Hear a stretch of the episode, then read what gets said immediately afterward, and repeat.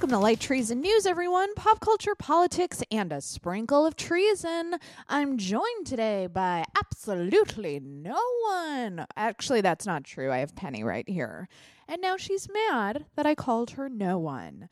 Once again, I have forgotten to book a co-host, and those who I did invite are doing like last minute summer travel stuff, so they could not attend, but that's okay, baby. We're going to do it solo because for some weird reason, you guys seem to like it when I host the show by myself. I feel insane doing it, but you're into it. So I'm like, okay, you freaks, here's some more of it for you. So I wanted to open the episode reading some Patreon questions. Once again, I have a Patreon. Hello, I'm your host, Allison Kilkenny. If you're new to the show, welcome.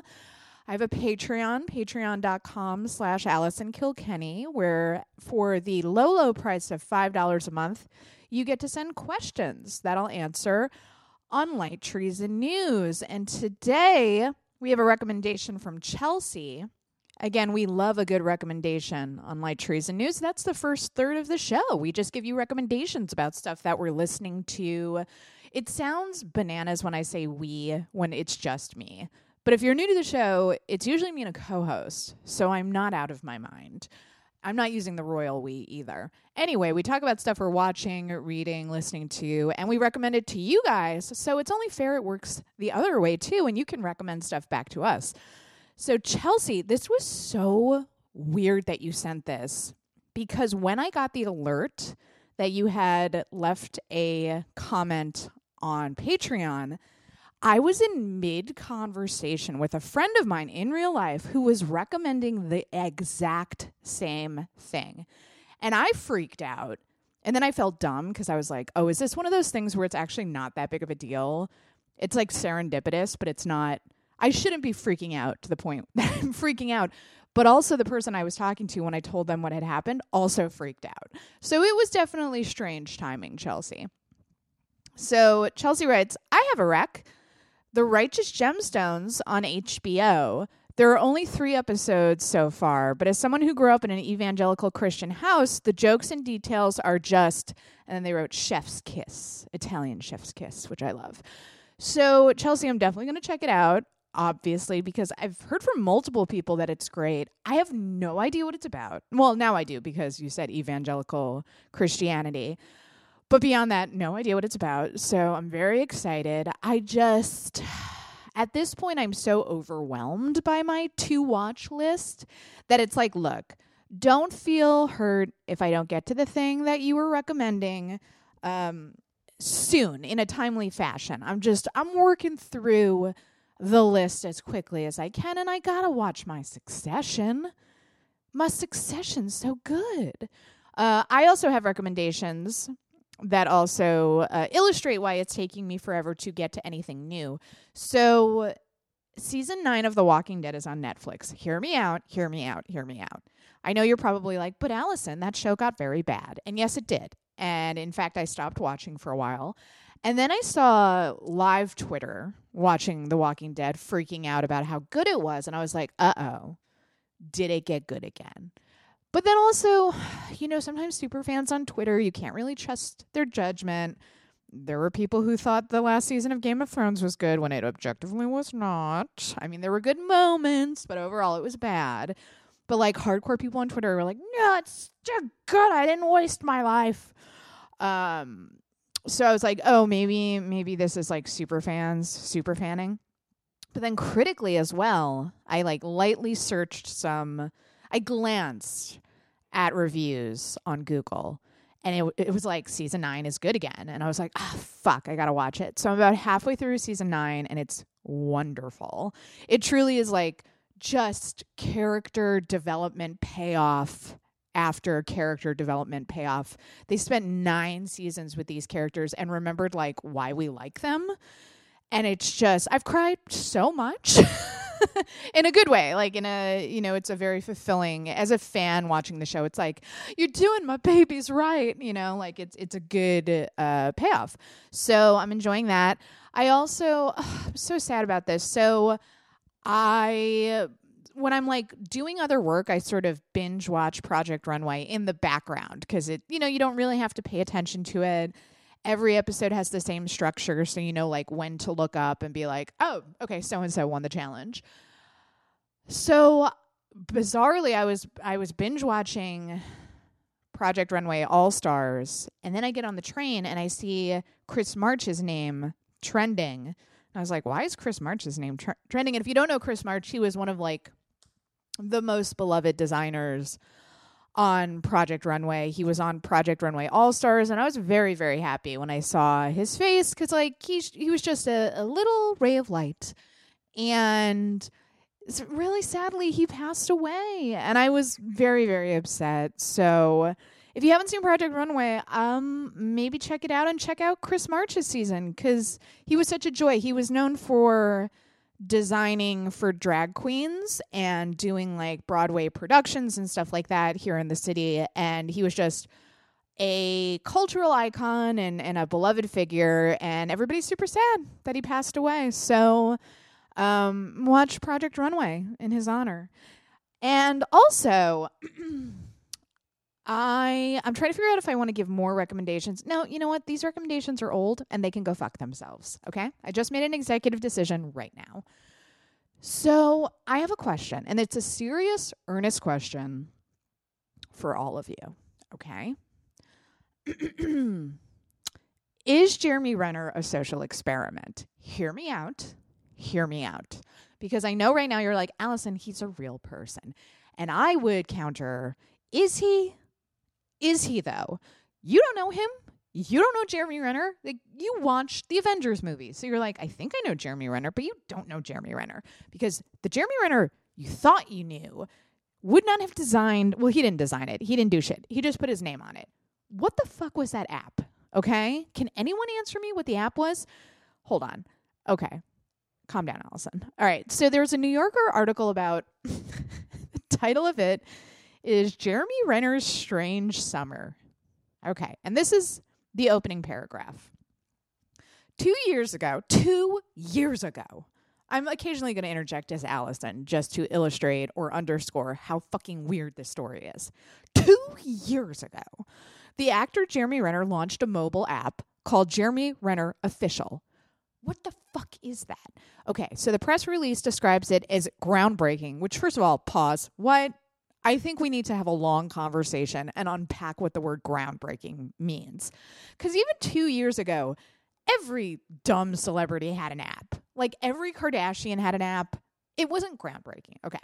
So, it's quote-unquote groundbreaking. And promised users the ultimate bird's eye, which I was like, is that a Hawkeye thing? Is that a Hawkeye thing? Look at me. Is that a Hawkeye thing? Because if it is, it's unforgivable. The ultimate bird's eye view into Jeremy's world. What? Literally what? Like, if I, gun to your head, was like, describe to me Jeremy Renner's world, would you even know where to begin? Because I don't understand who he is as a person. Like, I know he's an actor, but even when, like, when I first found out he was, like, he likes to play the piano and sing, I was like, what's happening? Really? Who are you? There would be contests, exclusive photos, breaking news, and the chance to purchase stars, a mysterious currency that allows fans to propel themselves to the top of a scroll of Renner's most devoted acolytes. Okay, pause. This is a cult, yes? And again, I know the Kardashians have a similar thing. That's a scam, which is like you can buy currency on this app that means nothing to like buy outfits and stuff. It's a scam. And like a pretty blatant hustle. Like, I think even people participating in it know they're being hustled. Where like you would be buying currency on a Kardashian app or a Jeremy Renner app while rolling your eyes at yourself being like, I'm so dumb. I'm burning my money right now. Like, I think everybody knows they're being scammed, but it is a scam. So users swap uplifting memes, selfies, and diet tips and wish each other happy Ren's Day and mass on Wednesdays. Okay.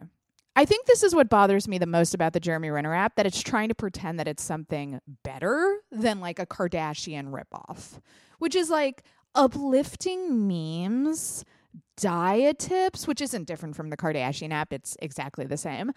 I also have a question, okay? And please, please, please give me your feedback on any of this because I am baffled by it.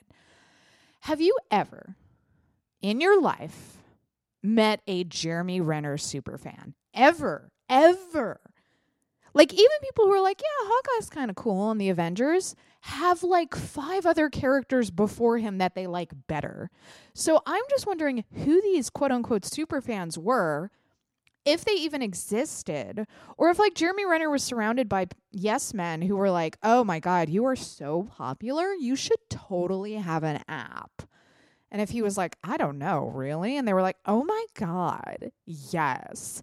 Any day now, Hawkeye is going to become the most beloved Avenger. It's going to happen. And I bet you they were like, when the rest of them disappear, as happens in The Avengers, or about half of them, you are totally poised to become the most popular Avenger. And we got to be ready with this app because there are bound to be Jeremy Renner superfans eventually, I guess. I don't know. People saw The Hurt Locker, right? Okay.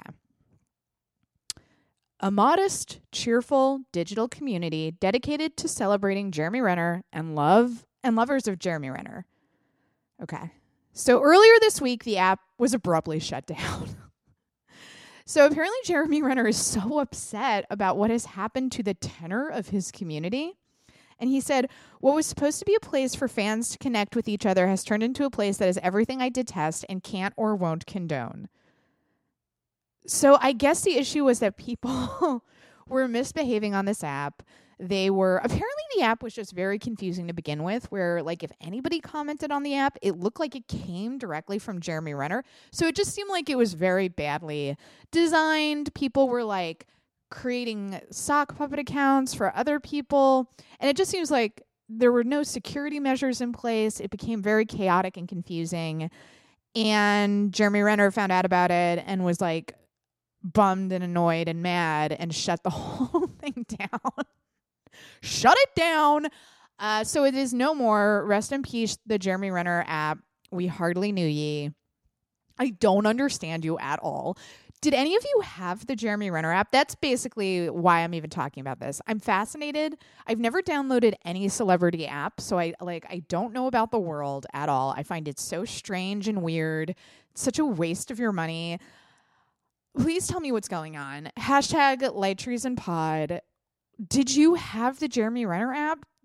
What was happening? Are you a fan of Jeremy Renner, like a super fan?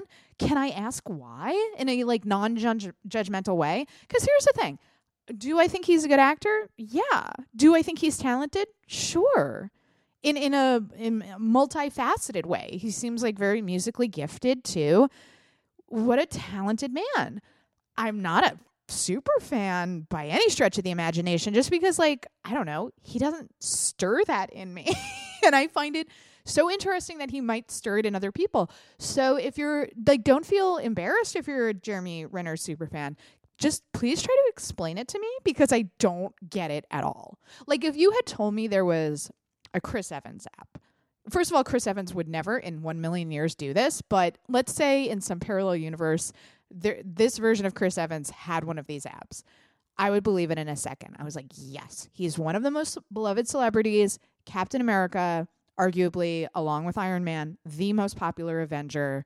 Oh, you know what? Scratch this example. Robert Downey Jr., I'm amazed he has not done this yet. So Robert Downey Jr. would do this. And if he did this, I would not be surprised if it was a huge success because it's like, yeah, Iron Man, biggest Avenger. People love that character. I fully get it.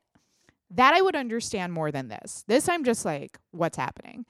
And maybe it's one of those things where like, I think Jeremy Renner's A-list, but he's not A-list in a way that Robert Downey Jr. and Chris Evans are A-list. He's like A- list, I think, or maybe even B+ list. I don't know.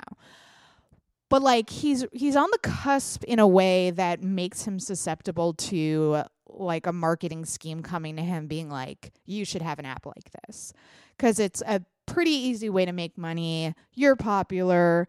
I guess people will buy these weird little stars. Guys, I don't know. I find, you know what it is? I'm obsessed with cults in general. and how people like find themselves in cults and how the cults form and rituals and stuff like that. And this is a version of an online cult that I find fascinating. And now it's been shut down. Before we hardly got to experience it. I mean, I guess it's been around for 2 years. That's another thing. Oh, it tickles me. I'm very, very amused by all of this. So again, hashtag Light Treason Pod. Or you know what? I shouldn't just single out Jeremy Renner. A bunch of celebrities have these apps. So Nicki Minaj, Ellen DeGeneres, Tom Hanks has a branded app that approximates an old typewriter. This is according to the New Yorker article about it. So like major celebrities have these things. So even if you don't have the Jeremy Renner app or had it, rest in peace, do you have a different celebrity app? And if so, what do you get out of it? I highly doubt the type of person who listens to this podcast has one, but you don't know, and it's not my place to judge. So hashtag Light Treason Pod, I promise not to make fun of you. I just want to know what's happening and like what's going on in your head. And are you sad about Jeremy Renner? Yeah. So other than that, guys, I don't have recommendations. I have stuff coming up. I'm going to go see the It movie, even though people are not happy about it. Please don't send me spoilers or anything. I'm not seeing it until Tuesday, and I will be very angry with you. Even though I don't know what you could spoil in that movie. But you know what? I'm sure there's something. So please don't send me spoilers. People are very mad about it because apparently it's not good. I heard Bill Hader is great because Bill Hader is great in everything. And once again, if you haven't seen Barry, go watch Barry. What are you even doing? He's a national treasure in that. So, of course, Bill Hader is good because Bill Hader is great in everything he does. But I heard it's not good. It's not scary and whatever. I'm still excited because you want to know why. It's getting cold out and fall is right around the corner and I'm hyped for Halloween.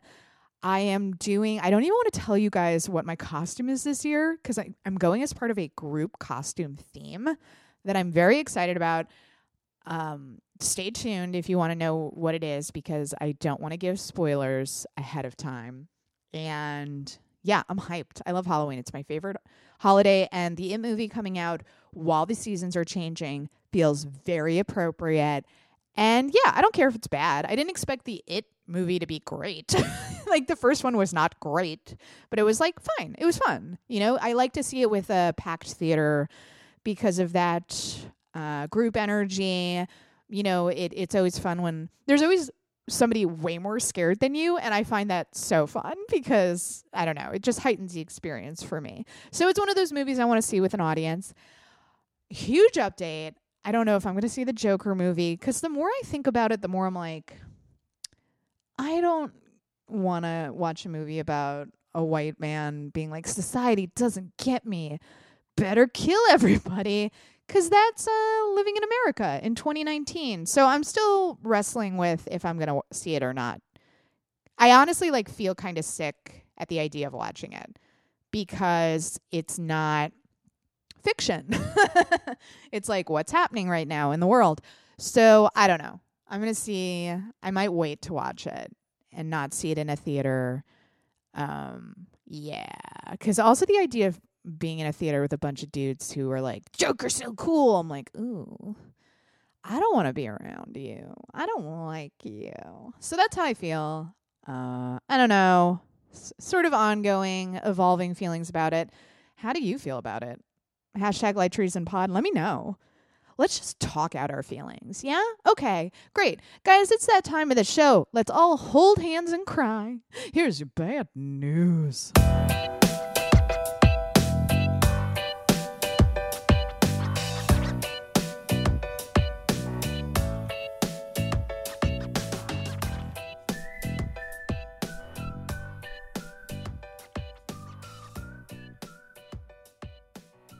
Oh, man. Okay, I guess we got to start with this story about the hurricane and Trump. I was hesitant to even talk about this because I was is this important? But I think it is, and I'll explain why. So, as we all know, Hurricane Dorian traveled along the East Coast, devastated the Bahamas. And during this time, Trump, being Trump, was talking about the path of the hurricane and erroneously said that it was on a trajectory to hit Alabama. So people start making fun of this. There were some questions about, like, did he get confused?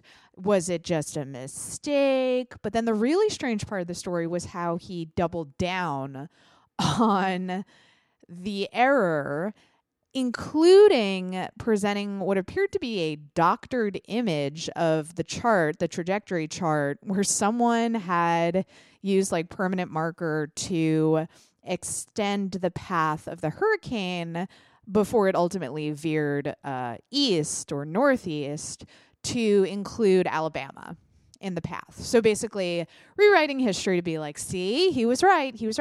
So now there's all this back and forth. The NOAA disavowed a tweet from the National Weather Service's Birmingham, Alabama office saying that it had contradicted Trump's false assertion that Hurricane Dorian was likely to hit the state, blah, blah, blah, blah, blah.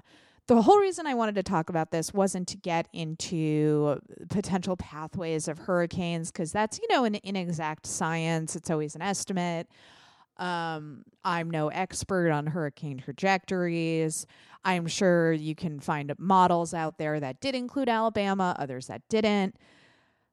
But the reason I wanted to talk about it is just, and I hate when people use the term gaslighting, because it's really not appropriate to use in terms of a relationship between a president and citizens or people living in a country, because we're just talking about an authoritarian regime. We're not talking about a personal relationship with someone.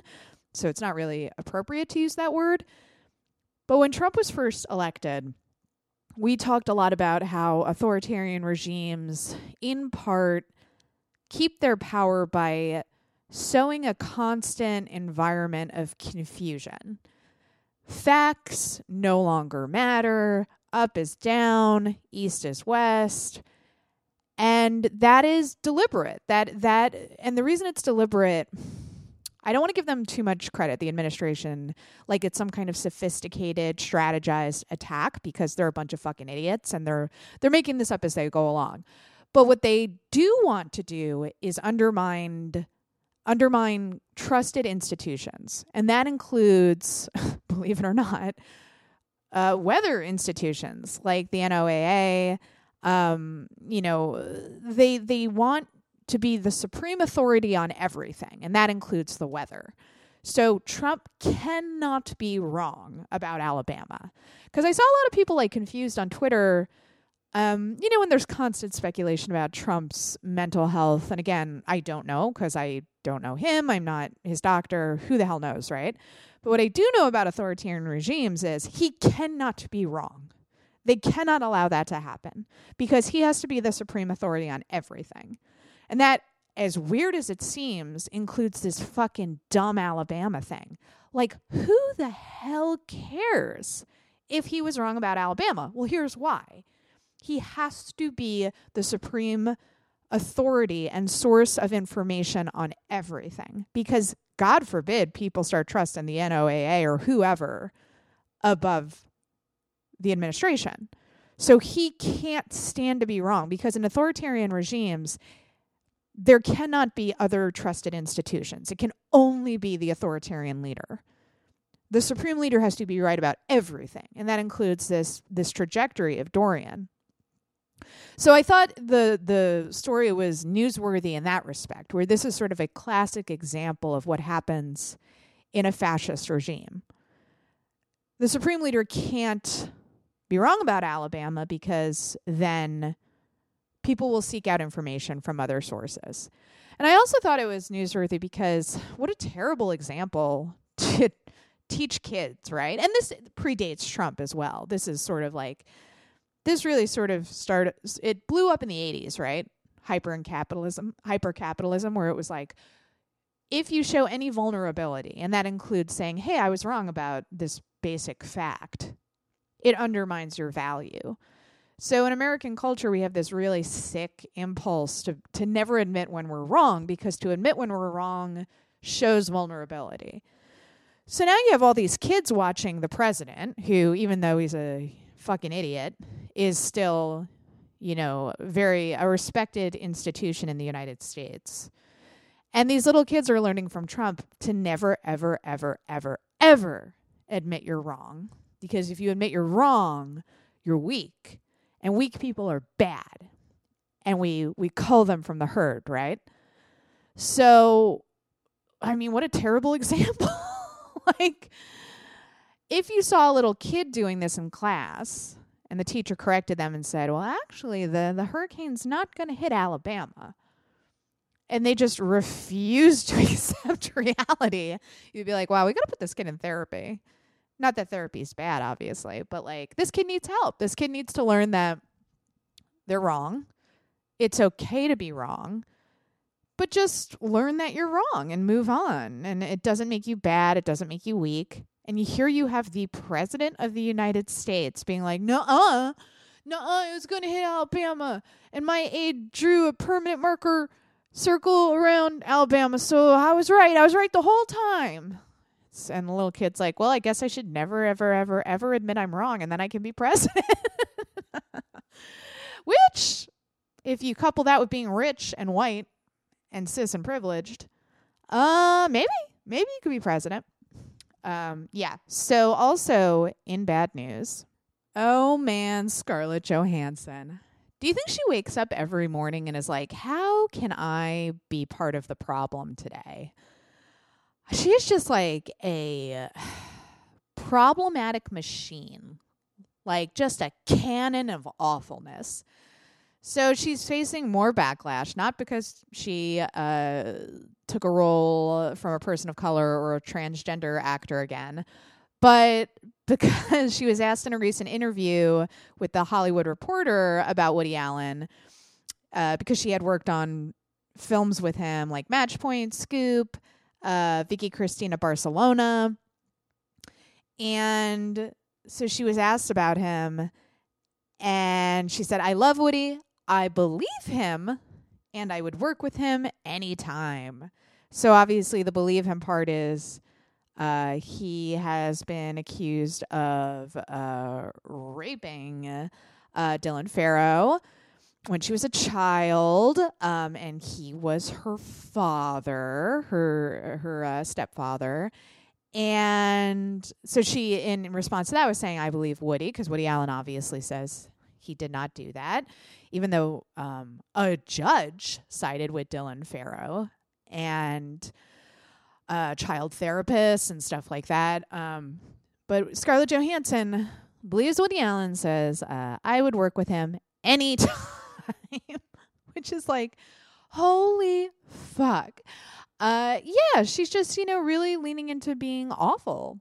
And I just couldn't help but imagine the Black Widow PR team just like, don't say anything. Definitely don't say you believe him. Definitely don't say you believe him. And then her saying, I believe Woody Allen. And then being like, well, fuck. Now we got to deal with this forever. She's like, she can't stop. Or she just, you know what it is? No, because that almost gives her too much credit. Like, she can't stop. She doesn't care. How many different ways does she have to show us she's an awful fucking person before people are like, right, Scarlett Johansson's a bad person? And listen, we talked a lot about The Avengers on this episode because Jeremy Renner and now Scarlett Johansson. We love The Avengers, right? Great movies. Love the MCU.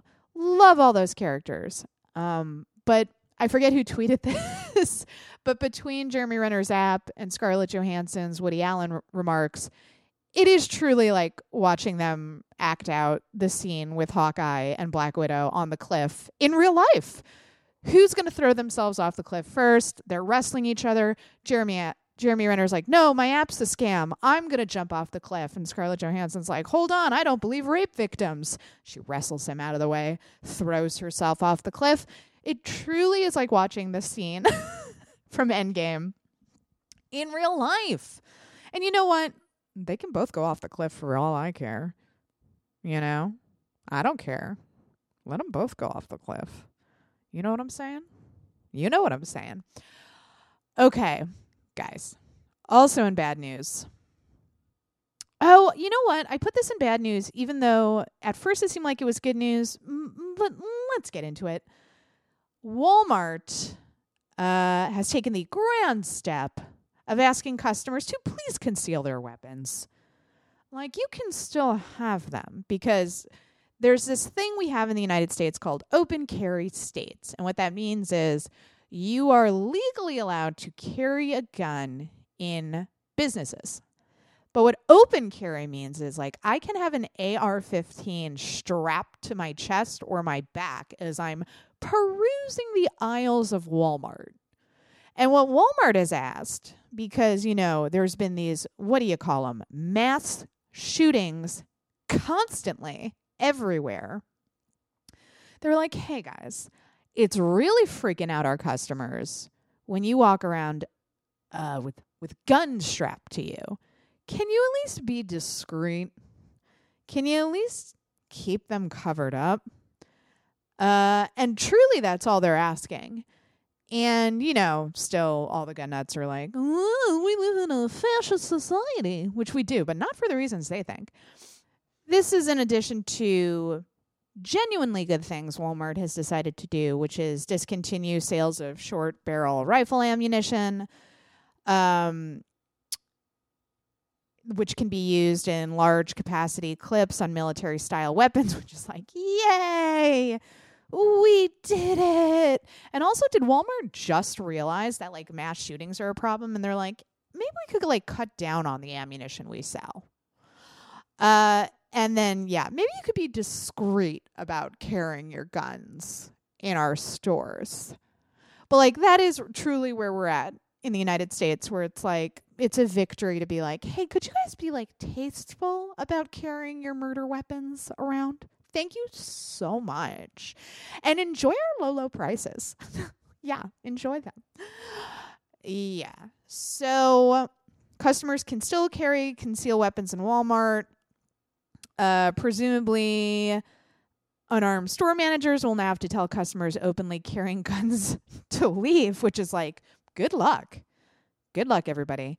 And as this article in Jezebel by Emily Alford points out, Walmart in 1996 banned the sales of a Sheryl Crow album in all its stores because of lyrics suggesting the discount retail store sold guns to children. So they will ban some stuff. They will ban any album that points out they sell guns to children. But they won't ban the guns. Yay! America! Okay. So this next story, again, I saw some people celebrating, but I'm going to put it in bad news because it's wild that this stuff still exists. There's a man named McRae Game. And in 1999, he founded Truth Ministry, a faith-based conversion therapy program in South Carolina that aimed to suppress or eliminate participants' LGBTQ identity through a combination of counseling and threats of eternal hellfire. So the big update to this story is that, well, gay conversion therapy still exists, which is wild because it's 2019, it doesn't work, and it's a form of psychological torture and should be outlawed. But also, big update, McRae Game came out as gay. And a lot of people on Twitter, you know, I know it's cathartic in a way to be very smug and self-righteous when this stuff happens and be like, I fucking knew it. Because a lot of people believe that militantly homophobic people tend to be suppressing something in themselves.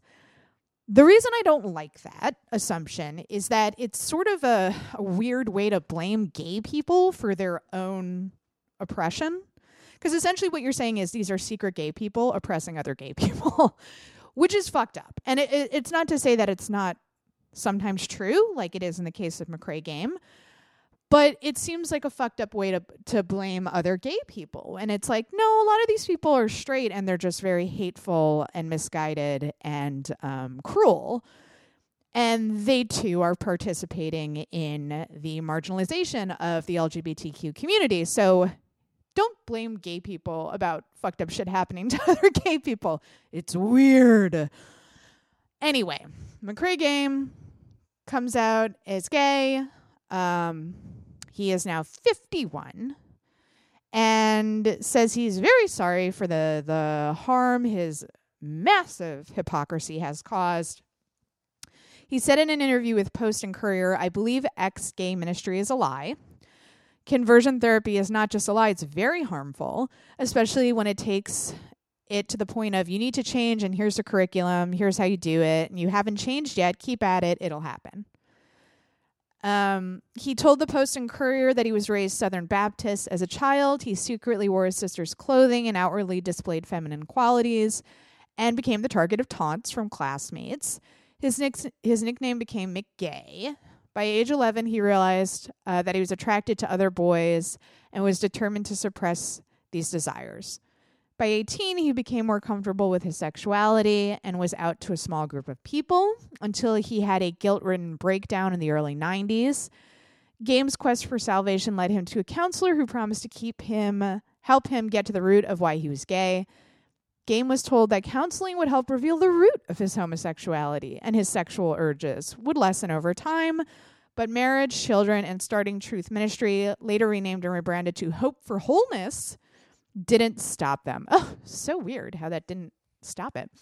Yeah. So again, I get the impulse to be like, haha, I knew it. But I'm putting it in the bad news section because gay conversion therapy still exists and that's fucked up and it should be illegal. That's all. That's all I have to say. The freedom, religious freedom ends at when you are harming other people. That's the limitation of religious freedom. You can believe whatever you want to believe. You can believe that gay people are going to hell. You have the right to believe whatever you want to believe. What you don't have the right to do is lock a poor little gay kid in a room and psychologically torture him to the point where he wants to die or they want to die, not to gender them. That's not cool. That should be illegal. That's a form of psychological torture, which is torture. You don't get to do that. Okay? Okay, guys, that's enough of bad news. Let's end things on an optimistic note. Here's your good news.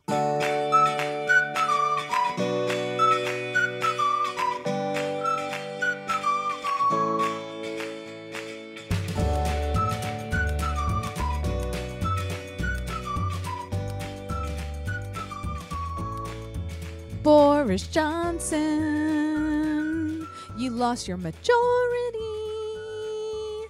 Everybody hates you, and you got a bad haircut. Oh, no, it's Boris.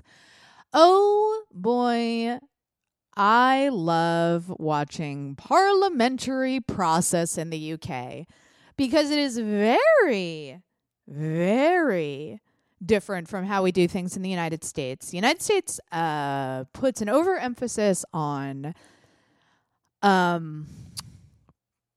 etiquette and how Congress operates. Like, that's the whole reason that Congress representatives have to be like the excellent representative from Tennessee. Like, they are overly deferential to each other because one time a representative was almost beaten to death. Okay? It happened. It was not great. But when that happened way back in the olden times in the United States, they were like, hey, maybe we should talk to each other overly deferentially so we don't reach the point where we're almost beating each other to death.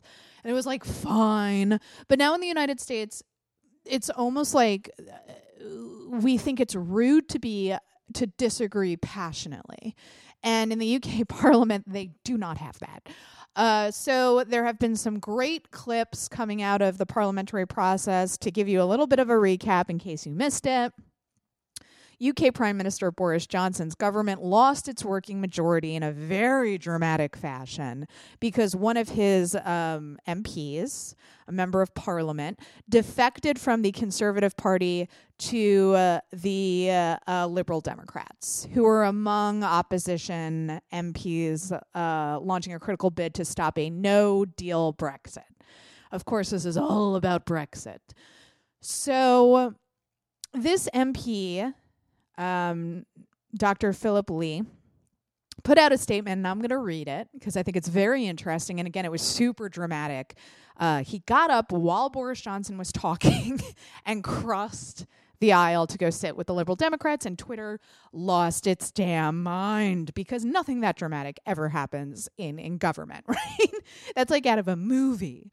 So the letter says, "Dear Prime Minister," oh, that's nice, "I am writing to inform you that I am resigning my membership of the Conservative Party. After a great deal of thought, I have reached the conclusion that it is no longer possible to serve my constituents and country's best interests as a Conservative member of Parliament." By the way, as I read this, I just want you to imagine any Conservative in the United States writing this. Okay. It's a fun little mental exercise. "This has been a very difficult decision, and one I am not taking lightly. Over 27 years ago, I joined the Conservative and Unionist Party, led by Sir John Major. Since 2010, I have had the immense privilege of representing the Bracknell constituency in Parliament. It was also an honor to serve as a government minister for 2 years, working to improve our justice system." I should pause right here and say, like, I don't want to condemn anything in Lee's past, including praising John Major. "From our recent conversations, you will know that I have had concerns over the approach and direction of the Conservative Party since the EU referendum took place in 2016. The Conservative Party that attracted me to join it as a young man was a broad political church. Over the years, members have had different views on individual issues, but we were all bound together by sound conservative principles of careful governance, responsible reform, respect for the rule of law, protecting our home union, and sound stewardship of the economy. Sadly, the Brexit process has helped to transform this once great party into something more akin to a narrow faction, where an individual's conservatism is measured by how recklessly one wishes to leave the European Union. Perhaps most disappointingly, it has increasingly become infected with the twin diseases of populism and English nationalism. This is not personal. There are very many good people in the party and on the government benches. However, each of us must stand to be counted and ultimately do what we think is in our country's and our constituency's best interests. This is why today I am joining in Joe Swinson and the Liberal Democrats. I believe the Liberal Democrats are best placed to build the unifying and inspiring political force needed to heal our divisions, unleash our talents, equip us to take the opportunities and overcome the challenges that we face as a society, and leave our country and our world in a better place for the next generations." And that's the letter that he put out, and then he crossed the aisle. Everybody lost their minds. And this also happened at a time when Boris Johnson's own brother resigned in horror at his handling of Brexit. Joe Johnson, God, this family, one of the Prime Minister's conservative lawmakers, says he no longer can reconcile family loyalty and the national interest. And while he didn't specifically mention Brexit in his announcement, there's no doubt the resignation is over his brother's increasingly belligerent attempts to force through Britain's withdrawal. Joe Johnson is on the pro-Europe wing of the Conservative Party and has previously called for a second referendum to decide the fate of Brexit. And he wrote, "It's been an honor to represent Orpington for 9 years and to serve as a minister under 3 prime ministers. In recent weeks, I've been torn between family loyalty and the national interest. It's an unresolved tension, and it's time for others to take on my roles and MP and minister." So obviously this is being seen as like a huge betrayal of Boris Johnson and his family. But honestly, if you were part of that family, wouldn't you be like, I got to get the fuck out of here, guys, I got to get the fuck out of here. So again, without condoning Joe Johnson or because honestly, fuck anybody who's a conservative, fuck anybody who's a Tory. But can you imagine the conservatives in the United States doing this? I can't. I mean, I don't know what else Trump has to do for them to be like, we gotta get the fuck, guys. We gotta get the fuck out of here, okay? We gotta cross the aisle right now. We gotta join the Democrats. Would never happen. Because anything to own the libs, right? Including destroying the planet, including destroying the country, including putting people in camps. Anything to own the libs, right? Oh, right. We're in the good news section. I shouldn't get negative. Guys, I also wanted to talk about Brock Turner's, the victim in the Brock Turner case, who was referred to as Emily Doe, has come forward with her real name, her true identity. She is Chanel Miller, and she's a total badass, and she's writing a memoir about her assault and the trial. And I realized I had never written... Oh, and the memoir is called Know My Name, because I'm sure a bunch of people will want to read it. I realized I had only ever read excerpts from her victim impact statement in court, and I had never read the whole thing, because the whole thing is like 13 pages, I think. It's like 13 or 14 pages. So I had only seen like a paragraph or two. So the other day I read the full thing, and she is a phenomenal writer. It's obviously huge trigger warning, because she goes into a lot of detail about like waking up and what had happened to her body and stuff like that, and then finding out to her horror later on, like she read details of what had happened to her in the press before she fully knew what had happened to her. So like truly a horror story. So massive trigger warning, but she is such a phenomenal writer. And there were just so many details about the story that I didn't know. Like, obviously a lot of the horrible details I had never, I think I was just like, I can't stand to read this, because I felt for her so strongly. And what a horrible thing to happen to someone. Like, I can't imagine what that must feel like.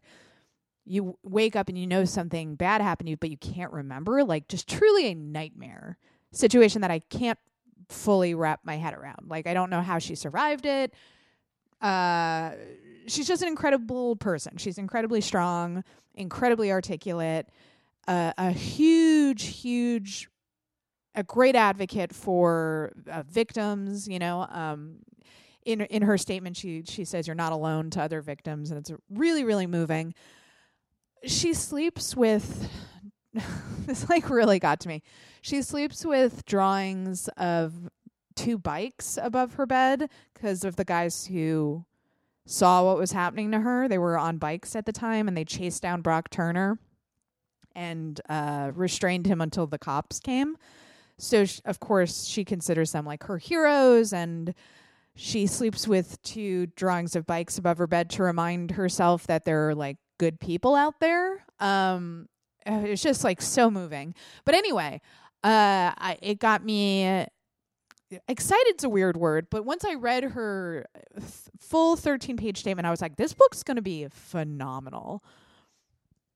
And obviously, I hope you'll all read it too. And of course, like, you know, all the little trolls came out of the woodworks, and they're like, she's going to financially benefit from what happened to her. And it's like, oh my God. You know, like any victim, rape victim, plans to make money by being raped. You know, it's just such an absurd idea. And of course, Chanel Miller also talks about like how this ruined her life. Like, she's still really grappling with the mental repercussions. Her sister, her poor fucking sister, it destroyed her life too, because they went to the party together, and her sister like lost track of her during the night. So her sister blames herself, even though obviously it's not her fault. And they had gone to the party because like her sister wanted to go to the party. So her sister, like, you know, God, can you imagine? She has to live with that her whole life, thinking it was her fault. So like, you know, completely ruined their lives. And now she's written this book that hopefully will help her process what happened, and also help other victims out there, because what an amazing thing that now they have this incredibly well-spoken, articulate, poised advocate for them. You know, like Chanel is like such an amazing role model for so many people. So anyway, I think she's a badass. I'm so glad that she came forward, which of course, like, she would still be a badass if she had not come forward. Totally her call. But she decided to come forward, and I think it's going to help a lot of people. So I'm putting it in the good news section. Chanel Miller, what a fucking badass. Also, you know what? I'm calling it good news. Howard Schultz dropped out of the presidential race.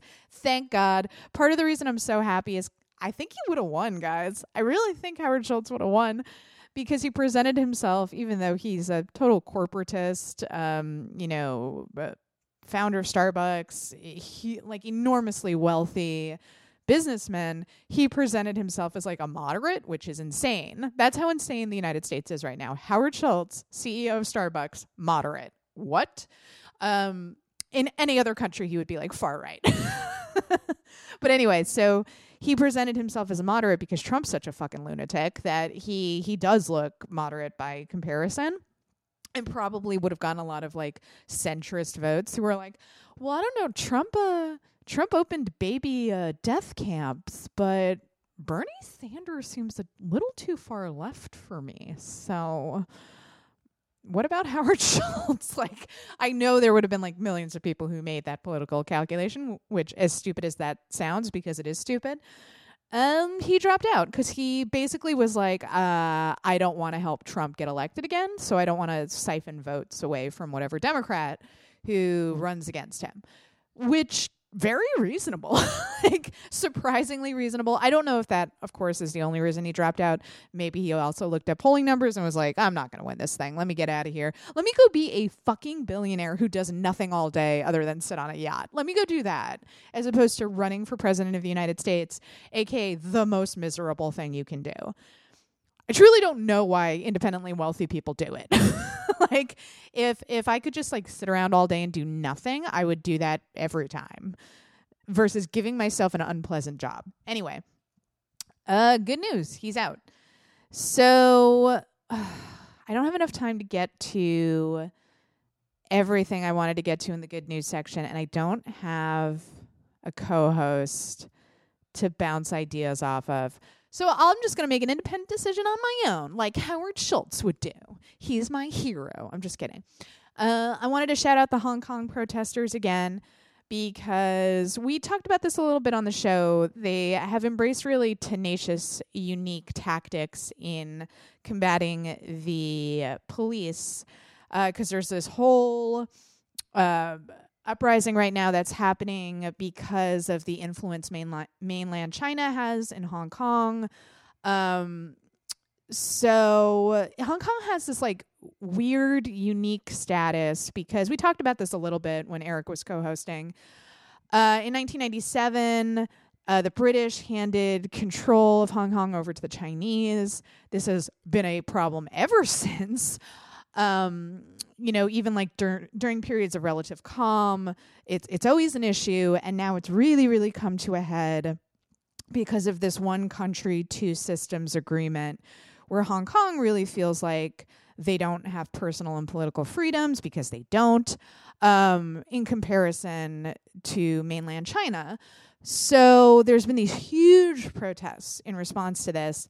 And the reason the protests are getting covered as much as they are is in part because the protesters and the activists have surprised Hong Kong and Chinese authorities, not only in their numbers, which did surprise them because so many people turned out, but also they stayed out and they got really creative in how they combated the police and the authorities. So they did this in a few different ways. We talked about it a little bit on the show. They use lasers to disable a lot of police equipment. They use different chats for different targets. So they're like really organized in terms of how they communicate to each other. There is a forum like I don't know if it's just called LIHKG or something, if it's pronounced a different way, but it's basically like Reddit, and they have group chats on the encrypted Telegram messaging app. Some of the larger Telegram groups have tens of thousands of members. Users share news, updates, information, and police deployments, escape routes, and targets for protests. The app's poll function allows users to vote instantly on whether to stay at a demonstration or disperse, which I love so much. Last month, for example, protesters at Telegram voted 79% in favor of targeting Hong Kong's international airport.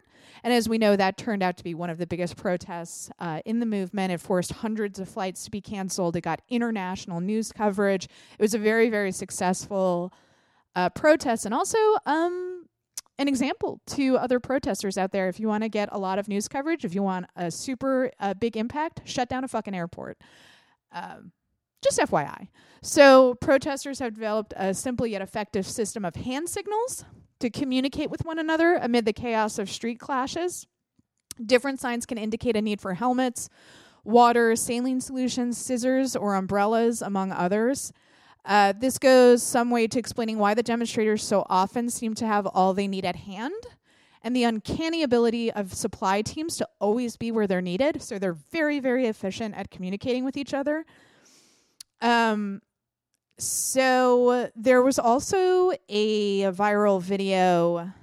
There was a little bit of confusion about what was happening in the video, but there is a video of a protester who picks up a tear gas canister, drops it in a container, and appears to neutralize the tear gas.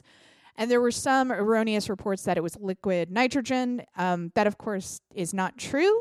Like, the chemistry of it, liquid nitrogen does not turn tear gas back into its solid form. There's speculation it could have been water, it could have been mud, but there was something inside of it that instantly neutralized the tear gas canister, and it's a very badass video if you want to go watch it. So, of course, much like Occupy, there's no single person giving orders. This is just sort of organically happening in a non-hierarchical structure, which the media always really has trouble dealing with. They don't understand it. They don't understand how it's happening. But we're seeing it happen more and more, non-centralized leadership like that. But yeah, it's incredibly exciting. It's heartwarming is not the right word, but uplifting to see young people organize on the fly like this, especially because the police are so heavily armed. They have tanks, you know. When you see people turn out in mass like this and get creative with their protesting tactics, you're like, maybe we can fucking win. There's more of us, right? Anyways, guys, on that note, Light Treason News is 100% listener supported. That's why you didn't hear one single ad during this episode, unless you count my long rant about Jeremy Renner's app, but that's not around anymore, so you can't even buy that. So that's not an ad. That's not an ad, is what I'm saying. Please go to lighttreason.news and smash that donate button to keep us going. That's the only way I'm able to bring you new, exciting episodes of Light Treason News. Follow us on Twitter, Facebook, Instagram, all the social media, not TikTok, because I don't understand it, and I will not do so.